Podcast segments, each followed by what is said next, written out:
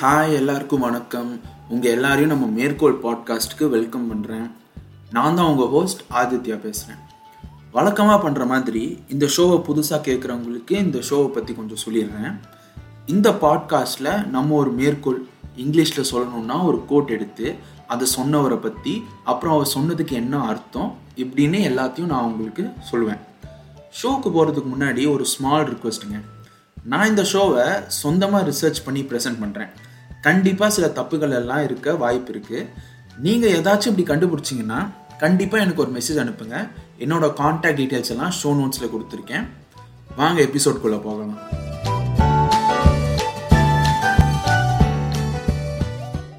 இன்னைக்கு நம்ம பார்க்க போகிற மேற்கோள் சொன்னது வந்துட்டு ஃபாதர் ஆஃப் நேஷ்னல் பார்க்ஸ்ன்னு அழைக்கப்படுகிற ஜான் மூவிர் இப்போ நம்ம இவரை பற்றி கொஞ்சம் பார்க்கலாம். ஜான் மூவிர் வந்து April twenty first eighteen thirty எயிட்டில் டன்பார்னு ஒரு ஊர் இருக்குது ஸ்காட்லாண்டில் அங்கே தான் பிறந்தார். இவர் எட்டு குழந்தைங்கள இவர் மூணாவது.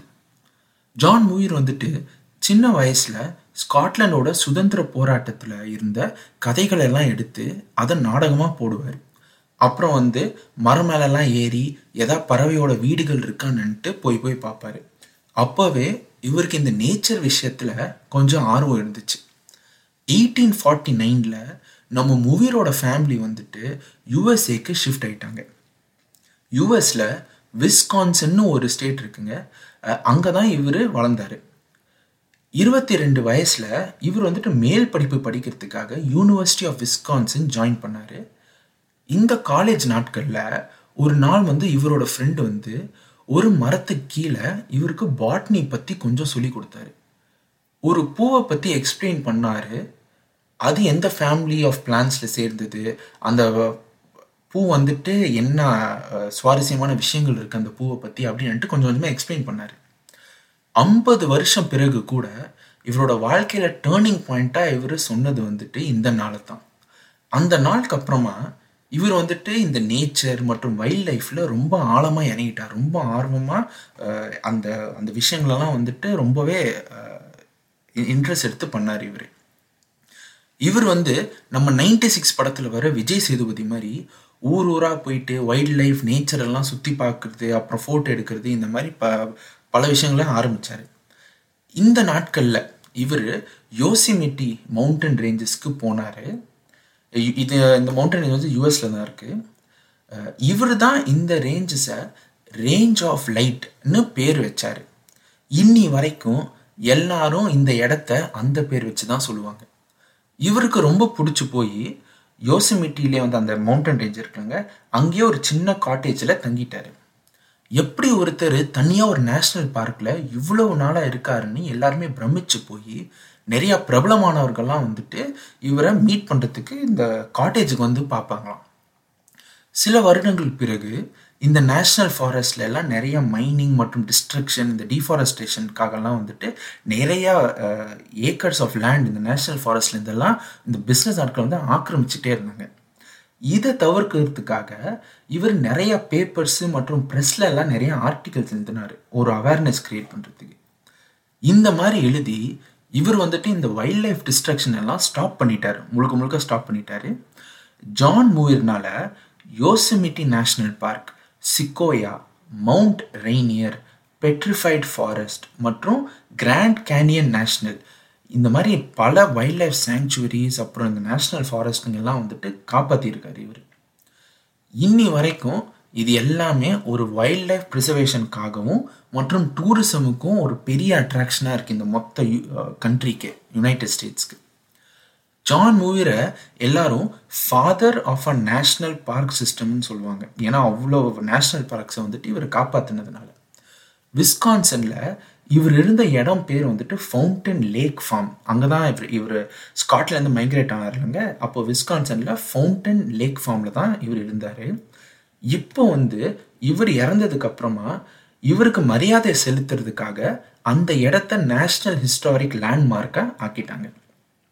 இப்போ நம்ம வந்துட்டு ஜான் மூவிர் சொன்ன மேற்கொள்ள தான் இப்போ நம்ம பார்க்க போகிறோம் அவர் வந்து என்ன சொல்கிறாருன்னா the power of imagination makes us infinite இது தமிழில் என்ன அர்த்தம்னா கற்பனைகளோட சக்தி வந்து நம்மளை எல்லை இல்லாமல் ஆக்கிடும். உங்களை சுற்றி பாருங்களேன். எல்லாமே இன்னொருத்தனோட கற்பனை தான். உங்கள் கண்ணு முன்னாடி ஒரு டேபிள் இருக்கலாம். அது இந்த உலகத்தில் கொண்டு வர்றதுக்கு ஒரு தேவை இருந்திருக்கும். அந்த தேவையை பூர்த்தி செய்யறதுக்கு ஒரு கற்பனை வேண்டும். அந்த கற்பனையை நிஜ வாழ்க்கைக்கு கொண்டு வர்றதுக்கு நல்ல செயல்பாட்டு கூட வேண்டும். இந்த கான்செப்டுக்கு பேர் தாங்க ஜீரோ டு ஒன் அப்படின்னு சொல்லுவாங்க. எதுவுமே இல்லாமல் ஒன்று உருவாக்குறது தான் ஜீரோ டு ஒன் இப்போ வந்து நான் உங்களுக்கு ஜீரோ டு ஒன்னோட கான்செப்டை நான் என்னன்னு சொல்கிறேன் இந்த கான்செப்டை வந்துட்டு பிரபல இன்வெஸ்டர் மற்றும் ஆண்டர்பிரினர் பீட்டர் தியல் தான் முதல்ல ஆரம்பித்தார் ஒரு எக்ஸாம்பிள் வச்சு இதை நான் எக்ஸ்பிளைன் பண்ணுறேன் இந்த ரெஸ்டாரண்ட் பிஸ்னஸ் எடுத்துக்கலாம். பாரிஸில் தான் மொதல் ரெஸ்டாரண்ட் ஆரம்பித்ததாக சொல்கிறாங்க மற்றும் அதை ஆரம்பித்தது பூலாஞ்சர்னு ஒரு ஆள் தான்னு கூட சொல்கிறாங்க இந்த உலகத்தில் இல்லவே இல்லாத இந்த ரெஸ்டாரண்ட்டை உருவாக்குனதுக்கு ஒரு தேவை கற்பனை செயல்பாட்டுன்னு எல்லாமே வேண்டும். இது வந்து ஒரு ஐடியா இல்லை ஒரு கான்செப்ட் தான். ரெஸ்டாரண்ட் கான்செப்ட் என்னென்னா ஒரு இடத்துல நீங்களே இன்னொருத்தருக்கு சமைச்சு கொடுப்பீங்க. அந்த சேவைக்கு நீங்கள் காசு கேட்பீங்க அவங்களுக்கு தேவையான சாப்பாடுக்கு தகுந்த மாதிரி அந்த சாப்பாடு செய்கிறதுக்கான கஷ்டத்தை பேஸ் பண்ணி நீங்கள் ஒரு விலை சொல்லுவீங்க. அந்த விலையை கொடுக்க அவங்க தயாராக இருப்பாங்க. ஏன்னா சில பேருக்கு சமைக்க டைம் கிடையாது. ப்ளஸ் சில பேருக்கு வந்துட்டு டிஃப்ரெண்ட்டாக சாப்பிட்லாமேன்னு கூட தோணும். அதுக்குன்னுட்டு கூட நிறைய பேர் வந்துட்டு வெளியில் போய் சாப்பிடுவாங்க. இதுதான் கான்செப்டுங்க நம்ம பூலாஞ்சர் தான் மொத மொத இந்த கான்செப்டை புதுசாக உருவாக்குனார். அதாவது ஜீரோலேருந்து ஒன்றுக்கு கூட வந்தார். இந்த உலகத்தில் யாருக்குமே யோசனை இல்லாமல் யாருமே அதை பற்றி யோசிக்காமல் இவர் தான் மொத முதல்ல வந்துட்டு ஆரம்பித்தார் ஸோ ஜீரோன்னா இதுக்கு முன்னாடி இல்லவே இல்லைன்னு அர்த்தம். இவர் ஒரு விஷயத்தை ஜீரோலேருந்துட்டு ஒன்றுக்கு கொண்டு வந்தார். அதுக்கு உலகத்துக்கு கொண்டு வந்தார். இப்போது எவனோ ஒருத்தன் நான் ரெஸ்டாரண்ட் ஆரம்பிக்க போகிறேன்னு சொன்னால் அவன் ஏற்கனவே கண்டுபிடிச்ச கான்செப்டை தான் ரீக்ரியேட் பண்ண போகிறான்னு அர்த்தம். இப்போ நம்ம பூலாஞ்சர் ஜீரோலேருந்து ஒன்னுக்கு கொண்டு வந்தார் இல்லைங்க?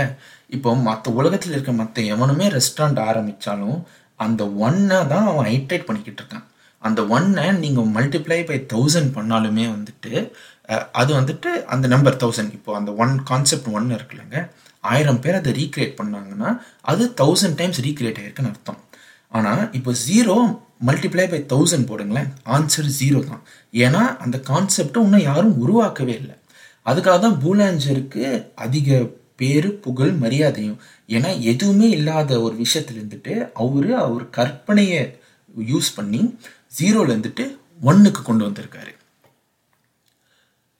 இந்த ரெஸ்டாரண்ட் பிஸ்னஸ் எவ்வளோ தடவை ரீக்ரியேட் பண்ணியிருக்காங்கன்னா எல்லா தெருவிலையும் அட்லீஸ்ட் ஒரு ரெஸ்டாரண்ட் ஆச்சு இருக்கும். ஒவ்வொரு ரெஸ்டாரண்ட்டும் அவங்கள டிஃப்ரெண்ட்டாக காமிச்சிக்கிறதுக்காக நிறையா ட்ரை பண்ணுவாங்க. ஒருத்தன் வந்து நான் சைனீஸ் ரெஸ்டாரண்ட்னு சொல்லுவான் இன்னொருத்தன் நான் ஃபாஸ்ட் ஃபுட்டுன்னு சொல்லுவான். ஆனால் அடிமட்ட கான்செப்ட் ஒன்று தான் எந்த கண்டுபிடிப்புக்கும் கற்பனை தான் முக்கியம். ஒரு தேவை அவசியம்தான் ஆனால் அந்த தேவைக்கு பதில் கற்பனையில் தான் வரும். நம்மளை சுற்றி எல்லாமே இன்னொருத்தனோட கற்பனை தான். எவனோ ஒருத்தன் ஸ்பேஸில் அனுப்புகிற ராக்கெட்டை ஏன் நம்ம திரும்பி பயன்படுத்தக்கூடாது அப்படின்னு கற்பனை பண்ணால் அவன் வந்துட்டு அவன் கற்பனையை செயல்பாட்டாக மாற்றி ஸ்பேஸ் எக்ஸ்னு ஒரு கம்பெனி உருவாக்கினான். இன்னொருத்த வந்து ஏன் நம்ம ஷேர்ஸு இந்த ஸ்டாக்ஸ் எல்லாம் வந்துட்டு ஈஸியாக ஃபீஸ் இல்லாமல் ட்ரேட் பண்ணக்கூடாதுன்னு ஒரு கற்பனை பண்ணால் ஜீரோ தான் ஒரு கம்பெனியை உருவாக்கினான். நம்ம எப்படி வந்துட்டு ஒரு ப்ராடக்டை வாங்குறது அப்படின்னு யோசித்து எல்லாருமே ஒத்துக்கிற மாதிரி பணன்ற ஒரு கான்செப்டை கற்பனை பண்ணி உருவாக்கினா அந்த பணத்தை எப்படி நம்ம பத்திரமா வச்சுக்குதுன்னுட்டு ஒன்று யோசிச்சு அதுக்கு ஒரு ஐடியாவை கற்பனை பண்ணி பேங்க்னு உருவாக்கினா இப்போ வந்துட்டு பேங்க்கை விட பெட்டர் நிறைய கான்செப்ட் இருக்குன்னு சொல்லிட்டு அந்த பேங்க்கெல்லாம் தூக்கி போட்டு இப்போ நம்ம வந்து பிளாக் செயினில் டீசென்ட்ரலைஸ் ஃபைனான்ஸ் தான் நமக்கு பெட்டர் அப்படின்னு சொல்லிட்டு அதை கற்பனை பண்ணி அதை செயல்பாட்டில் வந்துட்டு இப்போ எல்லாரும் இறங்கியிருக்காங்க. இதே தான் நம்ம ஜான் மூவியர் கூட சொல்கிறாருங்க நீங்கள் ஒரு கற்பனை அப்படின்னு ஒரு விஷயத்த நீங்கள் ஒன்று அதோட பவரை புரிஞ்சுக்கிட்டீங்கன்னா உங்களுக்கு உலகத்தில் சுற்றி இருக்க எல்லாமே வந்துட்டு அது எப்படி பெட்டர் ஆக்கலாம்னுட்டு உங்கள் கற்பனையை நீங்கள் யூஸ் பண்ணி அதுவும் அதை நீங்கள் செயல்பாட்டில் நீங்கள் இறங்கிட்டீங்கன்னா அதை உண்மையிலேயே வந்துட்டு நீங்கள் பூர்த்தி செஞ்சிடலாம் நீங்கள் இப்போ வந்து நம்ம இவ்வளோ நேரமாக கற்பனையோட பவரை பார்த்தோம். இவ்வளோ பவர் இருக்கிற ஒரு விஷயத்த நம்ம தப்பாக இல்லை ஓவராக யூஸ் பண்ணால் அதுக்கு நிறையா பின் விளைவுகளும் கூட இருக்குன்னுட்டு நம்ம கண்டிப்பாக தெரிஞ்சுக்கணும். நிறையா பேர் வந்துட்டு கற்பனையிலேயே வாழ்ந்துட்டு இருப்பாங்க. இந்த பிஸ்னஸ் பண்ணால் எப்படி இருக்கும்னு யோசிச்சுக்கிட்டே இருப்பாங்க. ஆனால் எதையும் செயல்படுத்த மாட்டாங்க. இதனாலேயே அவங்களுக்கு ரியாலிட்டி இப்போ கரண்ட் அவங்களோட கரண்ட் சுச்சுவேஷன் பிடிக்காம போயிடும் அவங்க நிஜ வாழ்க்கையே பிடிக்காம போகுது அவங்களுக்கு. அவங்க கற்பனையில் ஒரு நட்சத்திர ஜன்னல் பாட்டு ஓட்டி அவங்க பெரிய லெவலுக்கு போகிற மாதிரி கனவெல்லாம் காண்டுட்டு கற்பனைலாம் பண்ணிட்டு விட்ருவாங்க திடீர்னு அந்த கற்பனைலேருந்து வெளில வந்துட்டோன்னே அவங்க நிஜ வாழ்க்கையை பார்த்துட்டு பார்த்தா ஒரு வாடகை வீட்டில் தான் இருப்பாங்க. அது உடனே வந்துட்டு என்னடா இது நம்ம நிஜ வாழ்க்கை இவ்வளோ மோசமாக இருக்குன்னுட்டு திருப்பி அவங்க கற்பனைக்கே போயிடுவாங்க அவங்க. அந்த கற்பனை போகிறனால என்ன ஆகுதுன்னா நிஜ வாழ்க்கையில் ஒரு வெறுப்பு வந்துடும் அவங்களுக்கு. நாள் முழுக்க கனவு கண்டுட்டு தான் இருப்பாங்க. ஓவர் கற்பனைனால அவங்களுக்கு ரியாலிட்டி பார்த்தா பயம் கூட வரலாங்க. கற்பனை வந்துட்டு ஒரு பிரச்சனைக்கு தீர்வு காண்றதுக்கு ரொம்ப அவசியம். ஆனால் வாழ்கிறதுக்கு இல்லை. தீர்வு கண்டுபிடிச்சிட்டிங்கன்னா நிஜ வாழ்க்கையில் வந்துட்டு அதை செயல்படுத்த ட்ரை பண்ணுங்கள் முடிஞ்ச அளவுக்கு ட்ரை பண்ணுங்கள் உங்களால் இன்னும் ஒரே ஒருத்தன் வாழ்க்கையை பெட்டராக வாழ முடிஞ்சதுன்னா என்னை பொறுத்த வரைக்கும் நீங்கள் வாழ்க்கையில் ஜெயிச்சிட்டிங்க. கடைசியாக மனசில் பதியறதுக்கு சொல்கிறேன் கற்பனைகளோட சக்தி வந்துட்டு நம்மளை எல்லை இல்லாமல் ஆக்கிடும். நம்ம இந்த எபிசோட முடிவுக்கு வந்துட்டோம். நான் சொன்னது ஏதாச்சும் உங்களுக்கு புரியல இல்லை பிடிக்கலன்னா எனக்கு இமெயில் இல்லை மெசேஜ் அனுப்புங்க. நான் வழக்கம் போல் சொல் சொல்கிறது தான் என்னோட கான்டாக்ட் டீட்டெயில்ஸ் எல்லாம் ஷோ நோட்ஸில் இருக்குது நான் சொன்ன விஷயத்த எனக்கு தப்புன்னு புரிய வைக்கும்போது நீங்களும் கற்றுக்கலாம் நீங்கள் அனுப்புகிற மெசேஜ் படித்து நானும் என் தப்பை தெரிஞ்சு அதை திருத்திக்குவேன். நம்ம ரெண்டு பேரும் சேர்ந்து கற்றுக்கிறதுக்கு இது ஒரு நல்ல ஒரு சந்தர்ப்பமாக அடுத்த தேர்ஸ்டே நம்ம மீட் பண்ணலாம். அது வரைக்கும்